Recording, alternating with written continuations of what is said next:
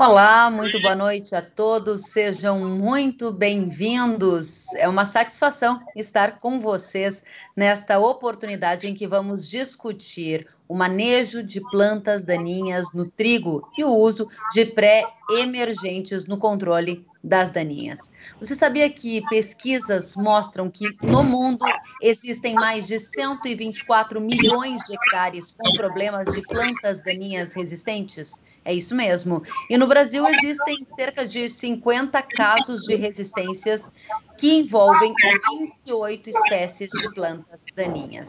É neste contexto que a gente discute alternativas para lidar com esse problema que acaba tirando, sim, o sono de muitos agricultores. Essa live faz parte de uma série de conteúdos desenvolvidos pela UpHerb em parceria com a Ihara. E claro que a presença de cada um de vocês são muito bem-vindos. Aproveitem para escrever, perguntar e a gente vai construir juntos este bate-papo. Vamos já chamar e cumprimentar os nossos painelistas que estão comigo na tela. Mauro Rizardi, doutor em plantas daninhas, professor da Universidade de Passo Fundo. Seja muito bem-vindo, professor. Boa noite, Kellen. Boa noite, Ricardo. Uma satisfação muito grande poder dividir esse espaço com vocês, né, de um tema tão importante como é o manejo de plantas daninhas da cultura do trigo.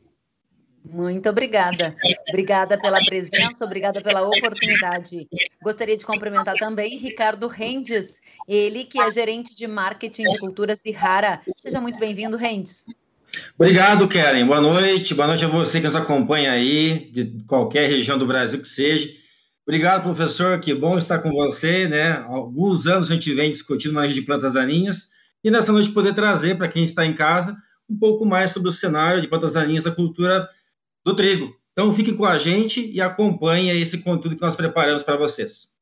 Muito bem, quero já cumprimentar a nossa audiência. Está conosco o Rodolfo Gomes, que enviou um boa noite. O Leandro Marques dizendo boa noite, sejam bem-vindos. Você também, Leandro. O Bruno de Oliveira Jaques. O Jean Fábio, ele que nos assiste direto da Cooper Campus, em Caçador, Santa Catarina. Sejam todos muito bem-vindos. Este espaço é para vocês fazerem perguntas e tirarem dúvidas, então não deixem de enviar as questões. Para começar, professor Rizardi, gostaria de saber qual é o cenário hoje de plantas daninhas no Brasil. É um cenário sinal vermelho, sinal amarelo, ou estamos relativamente tranquilos aí com o sinal verde? Como o senhor classifica e define esse contexto para a gente? É, Kellen, se eu pudesse definir com uma cor, eu diria que nenhuma dessas, é para o roxo mesmo. Hum. A nossa situação hoje de plantas daninhas no Brasil, ela é muito preocupante.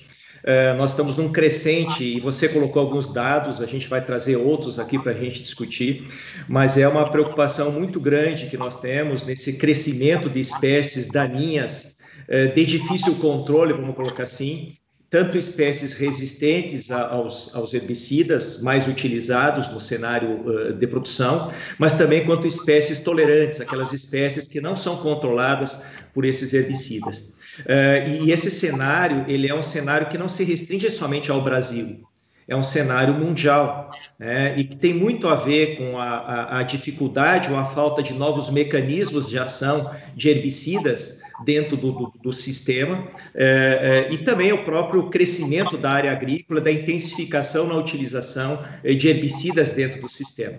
Mas especificamente no Brasil, nos acenou o sinal vermelho, né, o, o alerta, nos anos, nos anos 2000, né, é, é, principalmente com. Nós já tivemos casos de resistência relatados anteriormente, mas a partir dos anos 2000 se intensificou mais esses casos de resistência em função uh, muito da utilização do mesma estratégia de controle para diferentes culturas, como, por exemplo, a utilização do herbicida glifosato sistematicamente nas áreas e repetidamente.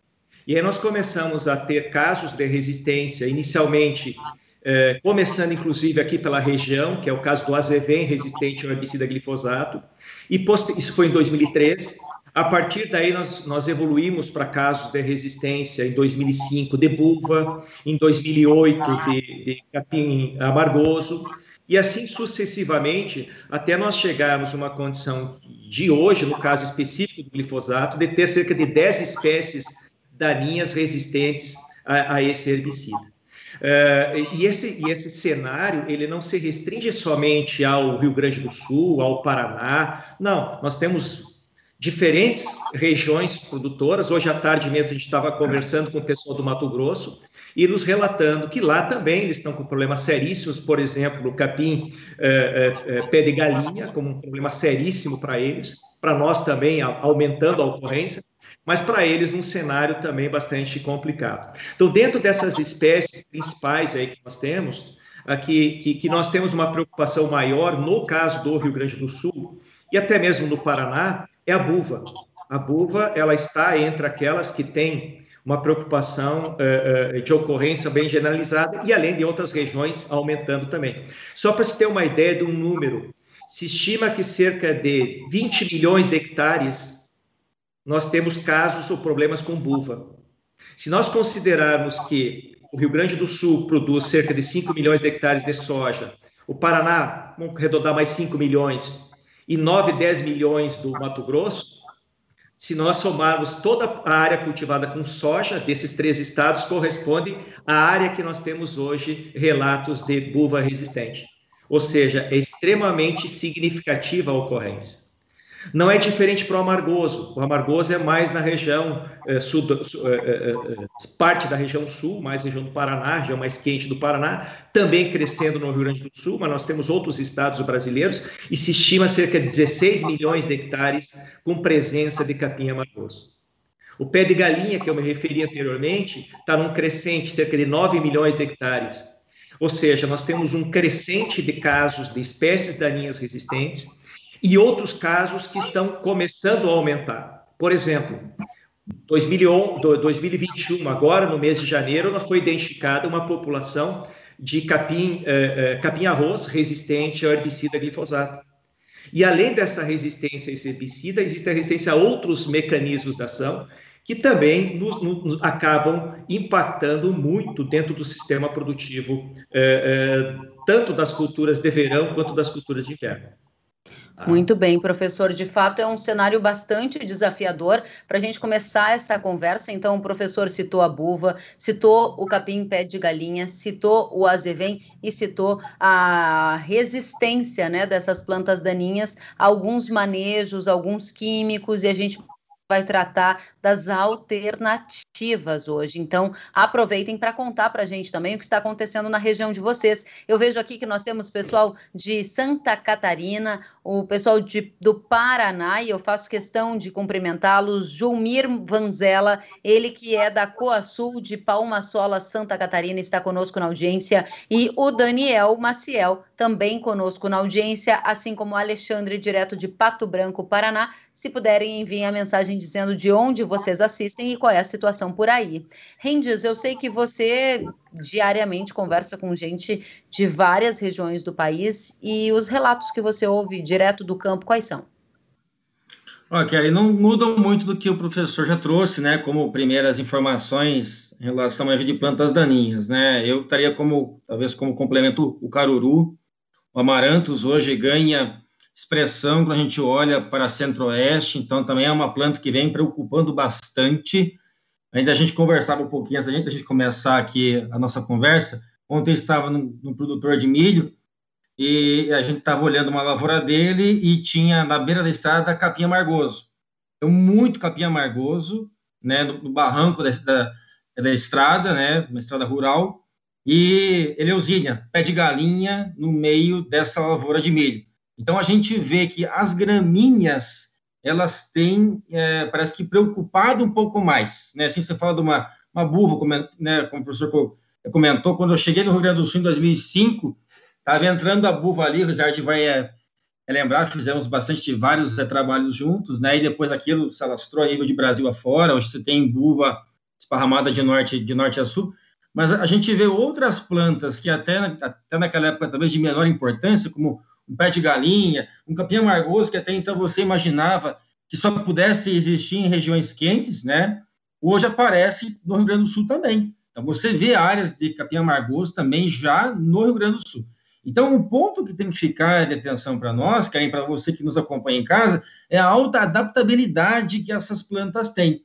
Né? A gente percebe claramente é, rodando, conversando com vários amigos, produtores, que é, elas estão hoje infestando várias regiões, seja regiões de climas mais frios, climas mais, mais quentes, a gente vê a presença em várias regiões. Né? Para o pessoal do norte, chama bastante atenção Mato Grosso, Caruru, uma planta que vem ganhando ano após ano mais hectares de infestação. Então, sim, Karen, é um cenário que preocupa bastante aí, não só aqui no Brasil, mas em âmbito nacional.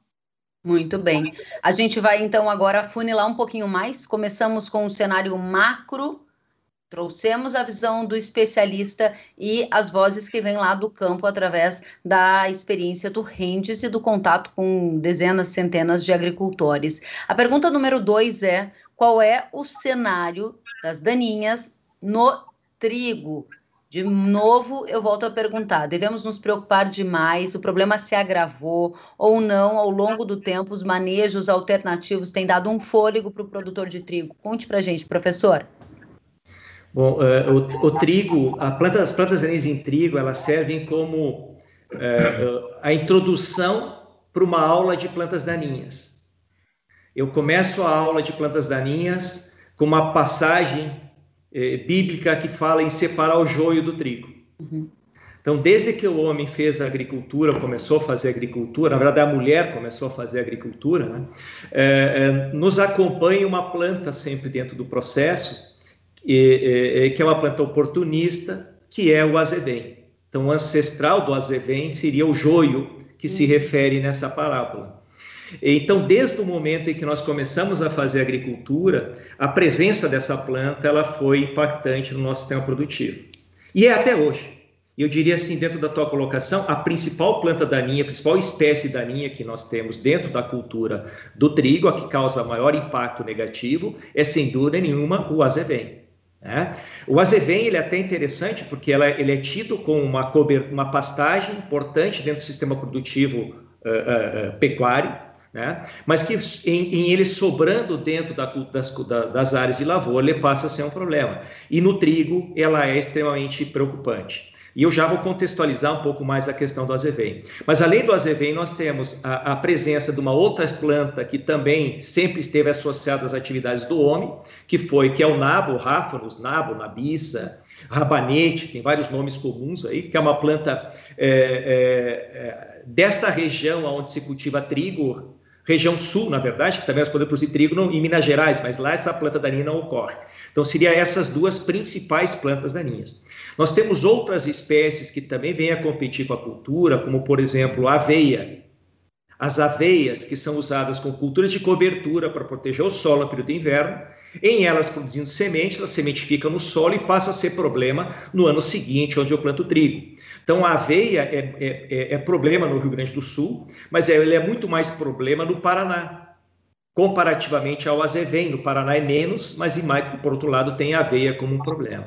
Então, essas são as três principais. Nós temos outras plantas daninhas que passam dentro do sistema, que são plantas que a gente chama do sistema, não de uma cultura, que é, por exemplo, a buva.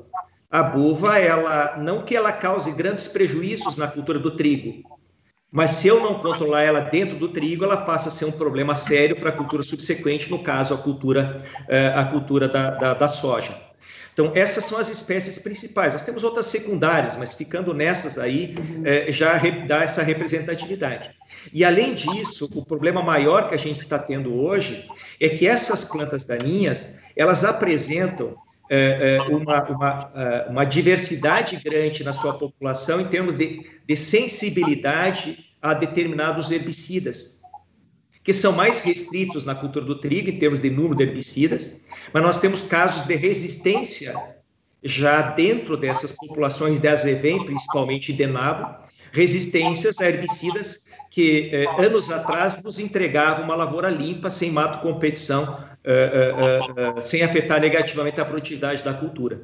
Então, além dessas espécies, nós temos a resistência ligada nessas espécies, o que dificulta o nosso controle. Rendes, eu vou pedir licença para você para trazer uma pergunta da audiência que tem um link perfeito com o que o professor trouxe e, na sequência, eu gostaria também do seu comentário, pode ser?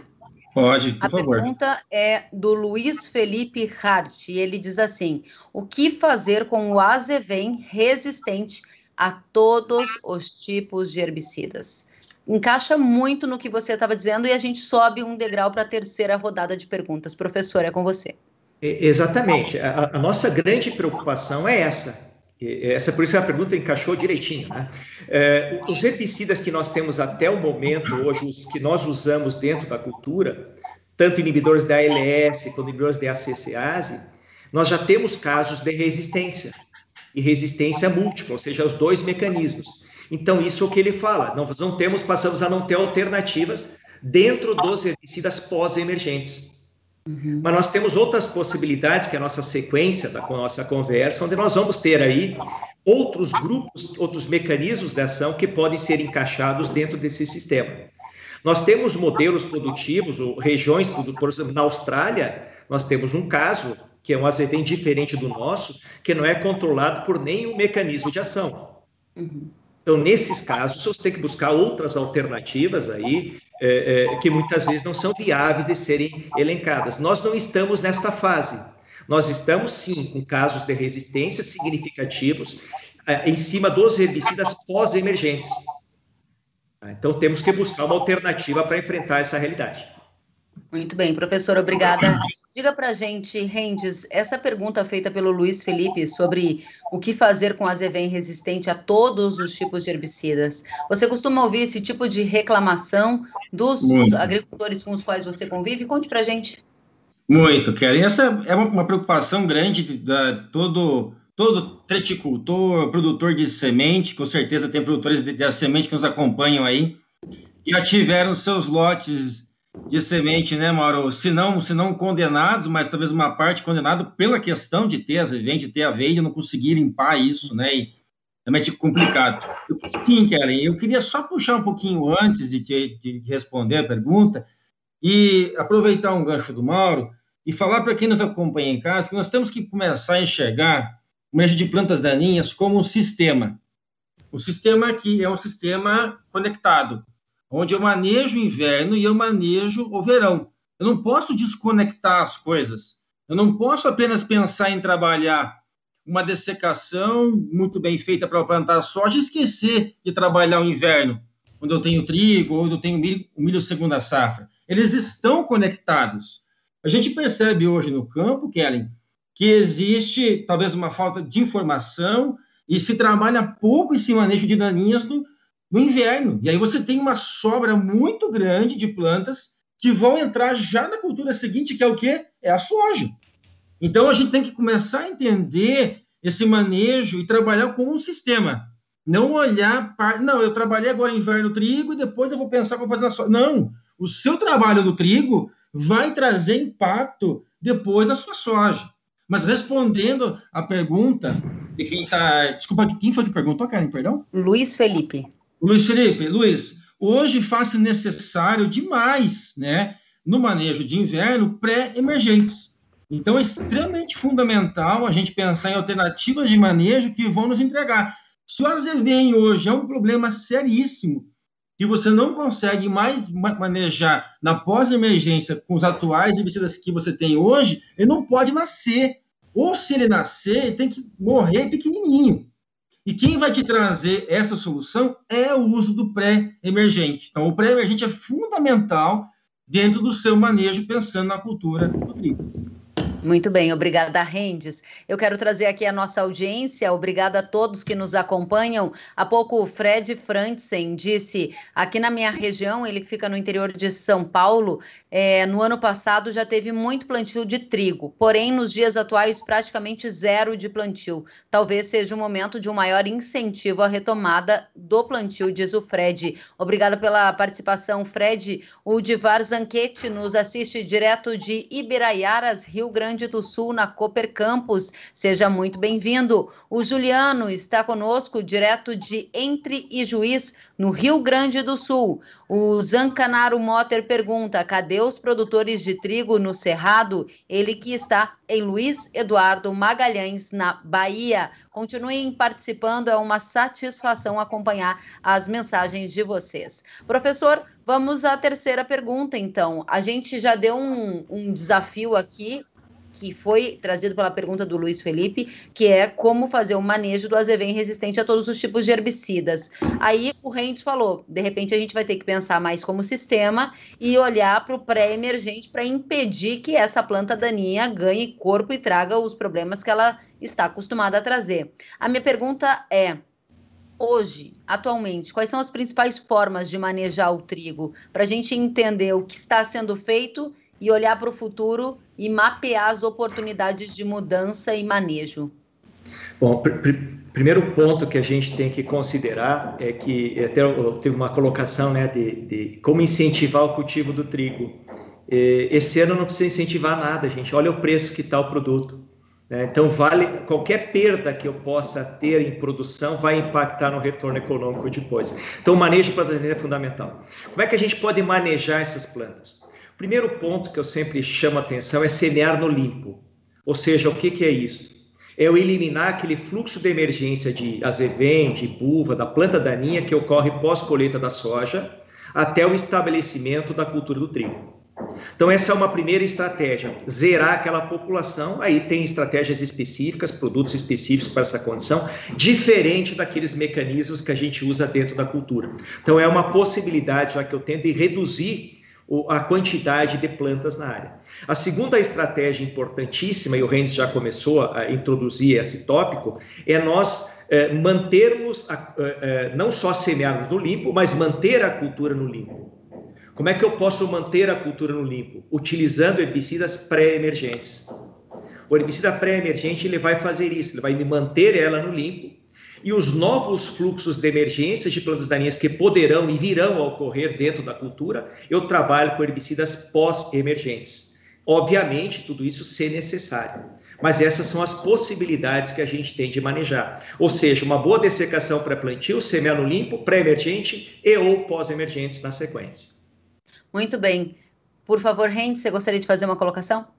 Não, eu ia só comentar que assim, né? Uma hora a gente trabalha com essa há muitos anos, né? A gente começou a fazer esse exercício todo há 2000, 2000 e pouco, teve a entrada muito forte da buva, né? Nossos irmãos, né, Moro, da Argentina, e aí a gente teve que, que retomar todo esse manejo. Então não é algo novo. Talvez algo novo sim para a cultura de inverno, que é o que é o trigo.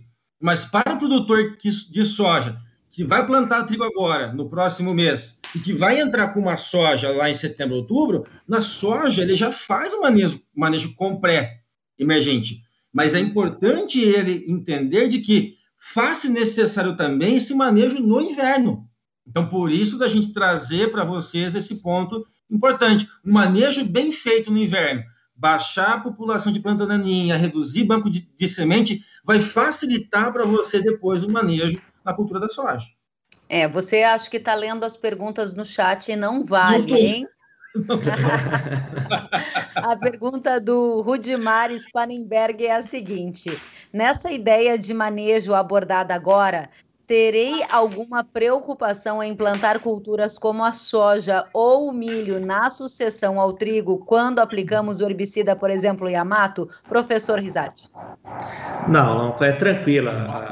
Até porque nós temos um intervalo de tempo entre completar o ciclo da cultura, nós vamos aplicar o produto, pegar na maioria das situações final de maio, junho, e vamos cultivar soja lá no mês de de, de, de, de, novembro, final de outubro, novembro. Então é tempo suficiente para, mesmo se caso o Yamato tivesse um residual longo, uma persistência longa no solo, uhum. é, é, mesmo assim esse período de tempo seria mais que suficiente para degradar. Mas ele não tem, as características deles não são de persistência muito longa, então tranquilamente não vai ter problema nenhum é, no, no cultivo tanto da soja quanto da cultura do milho na sequência.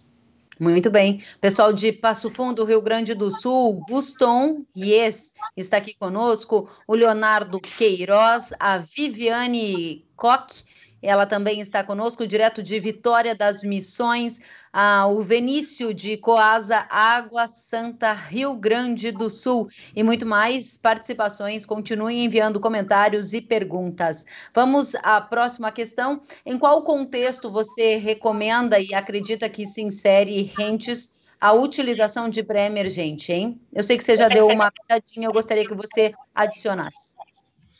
Eu acho que assim, é, Karim, vem para todo produtor de trigo que tem dificuldade de manejar azevém.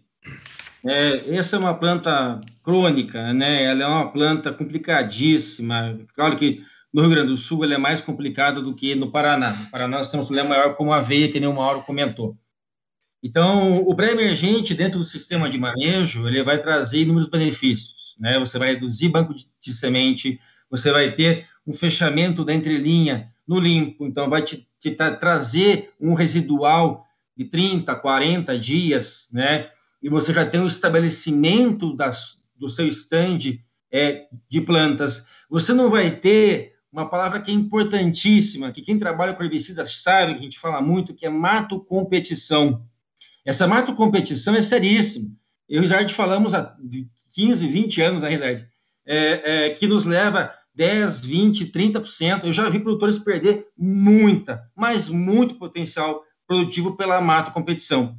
Né? E o azevém é uma planta que faz isso, leva muito potencial produtivo embora do trigo. Então, sem dúvida alguma, uma ferramenta inovadora como é o Yamato nesse manejo das daninhas em trigo vai revolucionar uh, a forma como a gente trabalha, como a gente controla plantas daninhas e vai trazer inúmeros benefícios para a cadeia como um todo, para produtores de sementes, para produtores de, de trigo, então, a gente vê com bons olhos a chegada do Yamato em 2021.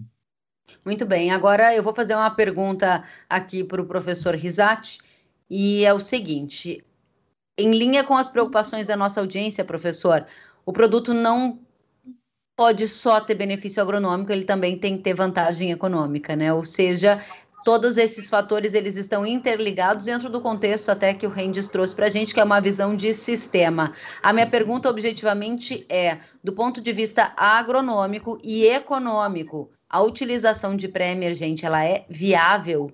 Por quê? É, eu, eu, acho que a, a, resposta passa pela palavra que o Rennes utilizou, a mato competição.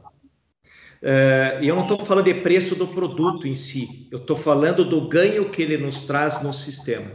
No momento que eu coloco um pré-emergente, eu tiro aquela mato competição inicial, que o, o, o Renz foi modesto em termos de citar essas perdas. No caso da Zevem, se tem dados que mostram de 50% a 70% de redução na produtividade do trigo quando tem infestações elevadas da Zevem. Né? É, a própria aveia, cada presença de aveia significa redução de 5, 6 quilos de grãos aí que a gente pode ter de uma planta de aveia no sistema, que a gente pode ter redução em produtividade. Então, só eu diminuir esta perda em produtividade já significa um retorno econômico do produtor. É importante a gente sempre frisar, o herbicida ele não aumenta a produtividade, ele mantém o potencial produtivo. Então, esse no primeiro momento um ganho direto. Nós temos outros ganhos aí, que é diminuição no banco de sementes de plantas daninhas no sistema. A planta daninha, a origem dela é da semente que está no solo. Se eu conseguir diminuir este banco de sementes, a reserva de sementes, eu ao longo do tempo vou ter menor infestação para a cultura, no caso do trigo, mas também para as culturas subsequentes, no caso da cultura do, do, da, da soja lá na frente. Né? E um outro ponto importantíssimo é que no momento que eu coloco um herbicida como o, o, o, o, o Yamato dentro do sistema, que é um mecanismo de ação diferente, ou que nós não usamos dentro da cultura do trigo, ele me permite enfrentar a questão da resistência. E aí vai também facilitar o controle eh, na sequência das culturas. E o último ponto que eu queria chamar a atenção em relação a esse benefício, ou esse ganho que a gente passa a ter, é de proteção dos pós-emergentes. É, a gente sempre tem aquela máxima que é sempre melhor você introduzir algo novo quando o algo mais antigo ainda está respondendo. Porque se eu entrar com algo novo, um pré-emergente, quando eu não tenho mais alternativa de pós-emergente, eu jogo toda a responsabilidade para o pré-emergente. Então, é o momento de um produtor parar, pensar, botar na ponta do lápis quanto ele está perdendo em produtividade e esses ganhos que eu estou colocando aqui para vocês, e ele vai com certeza chegar à conclusão: sim, pré-emergente é uma, é uma das possibilidades que eu tenho para enfrentar o problema de azevém e de outras plantas daninhas, tanto no trigo quanto nas culturas da soja, do milho, no sistema como um todo. Muito obrigada, professor, pelas colocações. Rendes, eu quero dirigir a você a pergunta que foi feita pela Júlia Macedo. E ela questiona: o herbicida Yamato também pode ser utilizado para controle de plantas daninhas em cevada? Ela que está em Lavras, Minas Gerais. Obrigada pela pergunta, Júlia. A gente, a gente percebe, né, Kelly, um, um, um movimento. Eu queria só complementar a, a, o ponto do, do Rizard e para você que nos acompanha em casa, obrigado. Estou vindo várias perguntas, isso é ótimo. A gente vê que realmente é um assunto que interessa muito, porque quem já perdeu né, soja, ou milho, ou trigo com plantaninha sabe que perde muito mesmo, né? E, e lembrar vocês, pessoal, que o pré-emergente não, é, não vai excluir o manejo imposto. Tá? Você, você terá que fazer, sim, complementos impostos. Mas ele, ele vai lhe ajudar bastante, ele vai, ele, vai, ele vai tornar mais fácil a sua vida. Ele vai deixar, ele vai tornar mais fácil para você o manejo da, do, seu, do, seu, do seu inverno, da sua cultura de, de inverno. Hoje nós temos registro, Julia, apenas para a cultura do trigo. Nós estamos fazendo um trabalho para extensão do registro para outras culturas também, como é a cultura da cevada. A cevada vem ganhando expressão, existe movimento até com algumas cooperativas aqui do Paraná, aqui de Ponta Grossa, de Guarapuava, de expandir a área de cevada. Então, a gente deverá ganhar uma, uma expressão maior e nós estamos trabalhando também para trazer essa solução também para a cevada. Muito obrigada, Rendes, pela resposta.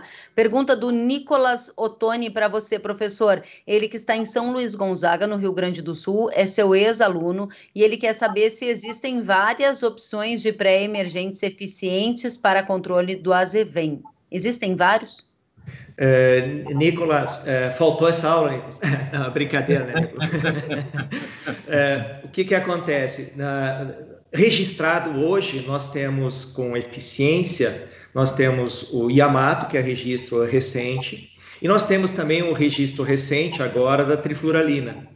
É, nós temos um outro produto que é o Peigimentalin, que tem registro há mais tempo, mas que nunca se tornou, nunca foi um produto muito eficiente, eficaz no controle eh, eh, do azevém, até em função da fitotoxicidade, dos cuidados, as políticas de seletividade que ele tem, ele pode dar problemas na cultura do trigo. Então, se nós pegarmos esses dois herbicidas registrados, pegando a, a, a planta da linha azevém, é, é, é, o o Yamato em si, ele, ele, é, ele tem, nos entrega uma condição de controle superior ao que a gente observa em relação à trifuralina. Né? E lembrando que nessa opção de trifuralina nós temos que tomar alguns cuidados em relação à dose, em relação à, à fitotoxicidade que ele pode causar para a cultura do trigo, é, dependendo do tipo de solo que a gente vai trabalhar. É uma alternativa, mas eu te diria assim, é, é, mais seguro nós teríamos, o, o, o, pela seletividade, pela eficácia de controle, o piroxasulfona. E eu disse assim, a grande fortaleza do piroxasulfona é justamente controlar a azevém, além de outras, mas o azevém é a grande fortaleza dele. Muito bem. Eu quero registrar a presença da Elas Rio Grande do Sul. São as agricultoras gaúchas que estão acompanhando as informações. Parabéns pela live, disseram elas. Obrigada pela presença. O Julmir Vanzella disse: Estamos passando por um momento muito complicado de estiagem e os produtos pré-emergentes são muito dependentes de umidade de solo. Daí a sua limitação de uso. Como o Yamato se comporta nessa situação? Rendes. Isso vale é, para todos os herbicidas pré-emergentes. Pré a água é fundamental. Né? Obviamente, não precisa ter uma chuva de 100 milímetros, até porque ele vai acabar lixiviando com uma chuva muito forte. Mas ter uma umidade no solo, 10, 15 milímetros de chuva, é importante sim para que ele possa agir nesse banco de semente e venha lhe dar controle. Né? É, então, se você tiver uma situação de período de estiagem, o ideal é você esperar ter uma chuva para que você possa fazer a aplicação do pré-emergente e aí sim você ter a efetividade total dele no manejo desse banco de semente que está no seu solo. Tá? Aplicando com o período seco, obviamente você vai ter menos eficiência, degradação é do, é do produto, então pode ocorrer escape de algumas plantas daninhas. Então, todo e qualquer pré-emergente faz necessário ter um pouco de água assim no solo. Muito obrigada, Rendes. Professor, o senhor gostaria de complementar essa questão trazida pelo Jumir? É bastante relevante, especialmente no contexto em que nós estamos. Acho que vale a gente também entender essa limitação que o Rendes colocou. Quanto é essa limitação no potencial máximo do produto, para que a gente tenha informação suficiente para discernir se vale ou não o risco eventual? Bom, o uso de pré-emergentes, ele pressupõe o conhecimento do ambiente que eu vou trabalhar. E o que, que é este ambiente? É a umidade, é o tipo de solo, caracterizar bem o solo, presença de palha, esses pontos todos. É, é, no caso do piroxasulfona, ele tem uma solubilidade é, é baixa, o que torna ele não lixiviável, ou seja, em, em perfil do solo, né? e, e, e, tem uma, uma, necessidade de pouca umidade até para ele ser ativado e atingir a camada onde fica a planta daninha, a semente plantaninha, que é ali nos 2, 3, 4 centímetros do solo. Então, ele é um produto que consegue ter essa, essa mobilidade. Então, no caso específico de trigo, eu não vejo uma limitação muito grande de umidade, pela época que nós plantamos o trigo e pela condição. Às vezes acontece ao contrário nessa época. Nós temos muita chuva na coisa do plantio, até atrasando o plantio muitas vezes por esse excesso de chuva. Então, eu não vejo ele como um fator limitante, embora aquilo que a gente colocou, precisa ter umidade. Eu sempre digo assim que o bom seria um acordo que o São Pedro aplicou, choveu 10 milímetros depois, ok, mas nem sempre a gente tem um bom relacionamento para conseguir isso, né? Mas é, é, tendo umidade no solo, mesmo não ocorrendo precipitação depois, é, é suficiente para que ele entre na solução do solo e seja absorvido. E é importante também chamar a atenção que ele é um produto que é absorvido por semente em fase inicial de germinação. Ou seja, quando ela absorve a água para iniciar o seu processo de germinação, ela absorve junto o produto ou em é, é, é, é radícula já emitida. Ele não atua sobre folhas. Então, isso é importante ter a umidade para que ocorra o início do processo de germinação para impedir a emergência da planta daninha na sequência.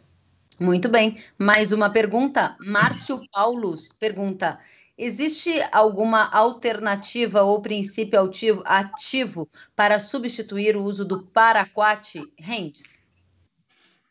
Para o paraquat, hoje, hoje a gente vê que o paraquat sim é uma, uma ferramenta bastante importante dentro do manejo, né? É um herbicida que é amplamente utilizado, seja na cultura de inverno, nas culturas de verão, né? Para dessecação, para plantio de soja. Então, existem outras alternativas, né? está se pesquisando outras alternativas, né? A própria Irara vai trazer algumas inovações daqui mais alguns anos, e a gente vê, sim, que deve entrar alguns produtos aí nesse manejo. De quat, algumas moléculas entrarão nesse manejo e deverão ajudar o produtor, né? A gente sabe que tivemos essa questão do banimento agora no último ano, então, sim, é uma ferramenta importante que dentro do manejo, assim como o glifosato, outras moléculas são importantes no manejo, a gente entende como indústria que é nossa obrigação prover o produtor de novas ferramentas. Então, estamos trabalhando para trazer novidades para vocês aí, para poderem trabalhar. Já manejar agora, na próxima safra 21, 22, devemos, devemos ter alguma coisa nova para poder trazer aí para atender os nossos clientes. Legal. Professor, o senhor gostaria de complementar? É, eu, eu, vejo assim, o, o paraquat é, é, tem dois cenários, o cenário de folha larga e folha estreita. Para folha larga, nós temos alternativas. Nós temos o diquat, temos o safofenacil, temos o glufosinato de amônio como alternativas, algumas combinações, outras aí que também têm possibilidade. O nosso problema da, de, de, de, saída do paraquat é principalmente mais impactante sobre gramíneas. E para gramíneas nós temos poucas alternativas. Nos sobraria o glufosinato de amônio associado a herbicidas graminicidas. É, então, nos restringe bastante no manejo, até mesmo do AZV no pré-plantio, nos restringe no manejo de um, de um amargoso. Então, é, é esse é o lado negativo. Então, para a, a, da gramínea, ainda nós não temos uma alternativa à altura para substituir o, o paraquat nesse manejo pré-plantio. Muito bem. Quero aqui agradecer as várias perguntas que estão chegando. Agradeço a presença do Elton Targino, ele que está dizendo parabéns pela live e ele nos assiste direto de Campo Novo do Parecis, em Mato Grosso. Temos mais presença. O Rodrigo Rosa disse: ótima live, parabéns. Ele que está em Norte Vila Mauá e Ju... para aí que eu acho que eu me confundi. Ele que está em Ijuí, Rio Grande do Sul e fala da 300. Agora sim, obrigada, Rodrigo. Rodrigo. Temos mais perguntas. Eu quero já dirigir a próxima pergunta aqui para o professor. Vamos lá. É, a pergunta é a seguinte: são duas do mesmo participante, o Pablo Ribas. Ele diz: Sabemos que alguns pré-emergentes nos trazem um certo residual para que possa ser semeada a cultura sucessora entre parentes trigo. Um grande exemplo é a molécula cletodin, residual de aproximadamente 15 dias, diz ele. Qual seria o residual da molécula piroxasulfona? Bom, é, como é que é o nome dele? O Pablo, nome de... pa Pablo, é, é, o seguinte, são coisas diferentes. No caso do herbicida cletodin, ele é um herbicida para controlar a planta já existente na área e aquele produto que chega ao solo, ele pode permanecer no solo e causar problema na cultura na sequência. Então a gente trabalha aí nos 7, 10 dias de intervalo entre a aplicação dele e o plantio da cultura do trigo. No caso do piroxasulfona, do Yamato, ele é um herbicida pré-emergente. Então o que, que ele tem? Ele não, não precisa ter esse intervalo, muito pelo contrário. A principal modalidade de uso dele é planta e aplique. Ou seja, eu planto a cultura do trigo e aplico ele logo em seguida. Então, não preciso esperar esse intervalo, porque ele tem uma seletividade muito boa para a cultura, senão ele não poderia ser é, posicionado nessa modalidade de aplicação. Muito legal. Vamos adiante, mais uma pergunta, e vale a pena a gente re frisar este ponto, que apareceu já na discussão, mas a nossa audiência está crescendo e vale a pena porque tem pessoas novas entrando. O Agnaldo Márcio Mistura pergunta e eu dirijo a você, Rendes. Primeiro ele diz parabéns pelo conteúdo da live, a gente agradece, Agnaldo, que bom que você está aqui conosco. A questão é, é possível realizar controle do azevém na cultura da cevada e das aveias com este novo produto da Ihara? Rendes, para você. Mais uma pergunta para a cevada, né? Pessoal interessado em Rizard em manejar a cevada. É importante, ainda bem que nós já estamos, a gente já submeteu para extensão de uso, né? O produto também é para a cevada. Hoje, Reinaldo, a gente não tem registro do produto para a cevada, tá?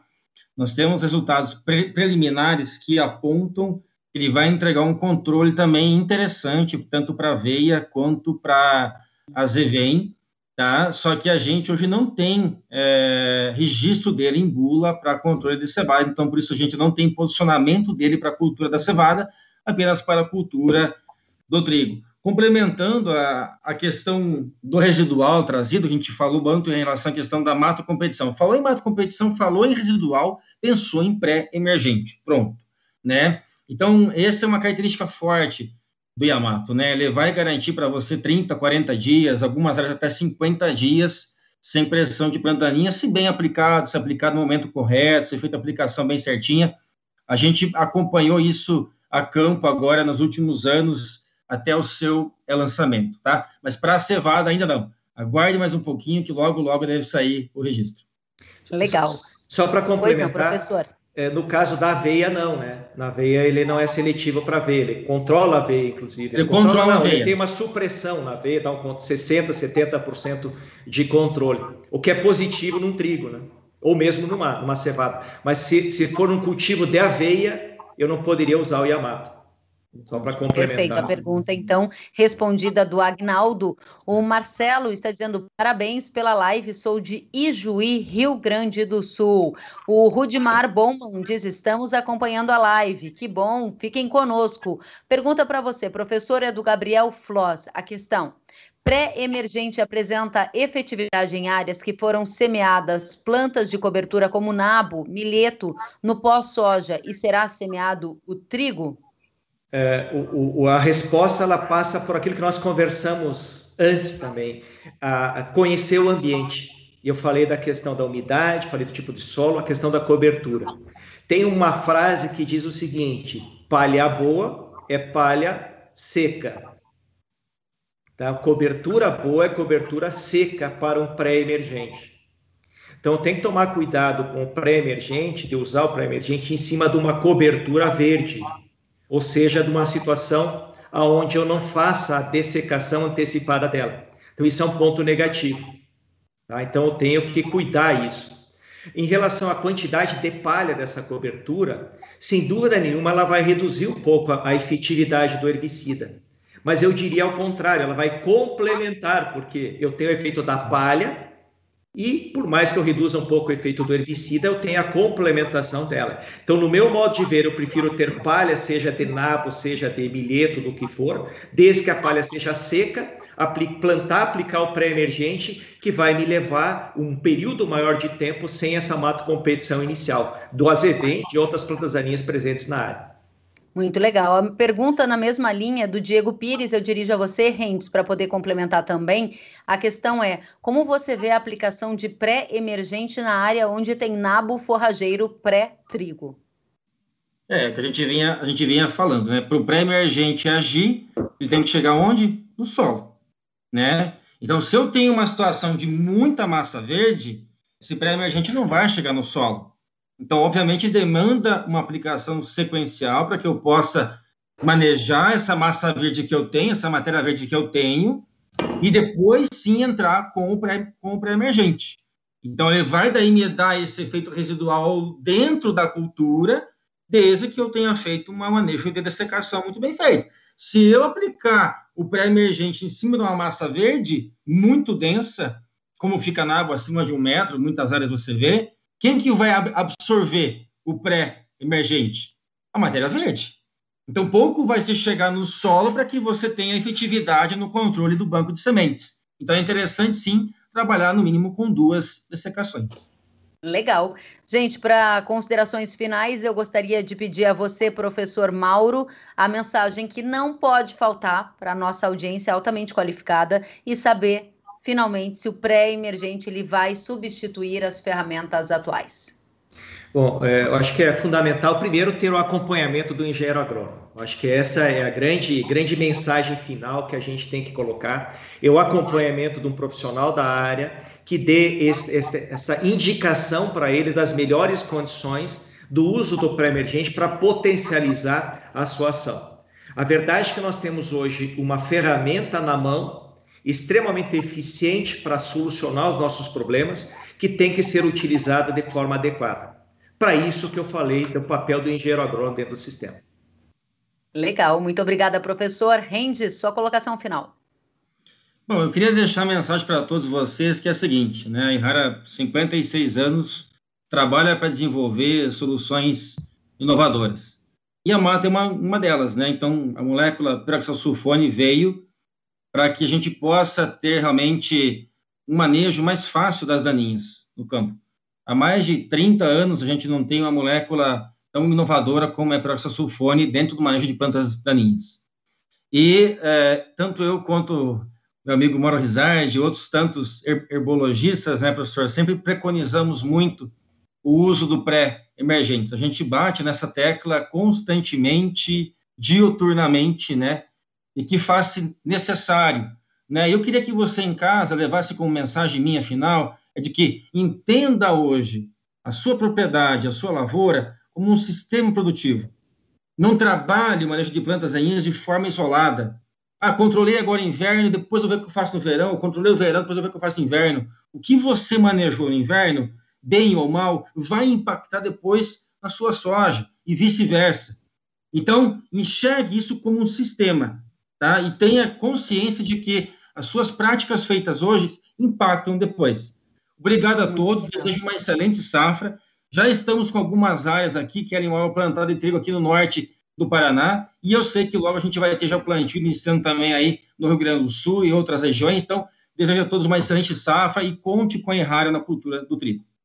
Muito obrigada, Rendes, muito obrigada, professor Rizardi, e obrigada a centenas de pessoas que estiveram conosco. Muitos elogios. O Alexandre está dizendo parabéns pela live. O Gabriel, direto de Birubá, está dizendo obrigada pelas explanações, ótima live. O Fred Franzen dizendo top os esclarecimentos sobre o uso de uma nova tecnologia. Nossa live chegou ao fim e não se esqueça, na hora H do controle de daninhas no trigo, é rara, pode confiar. Acompanhe também todos os conteúdos desta ação aqui no, no canal da Up Herb. Se gostou, compartilhe o print da tela nas suas redes sociais. Uma ótima noite a todos e até a próxima. Tchau, tchau.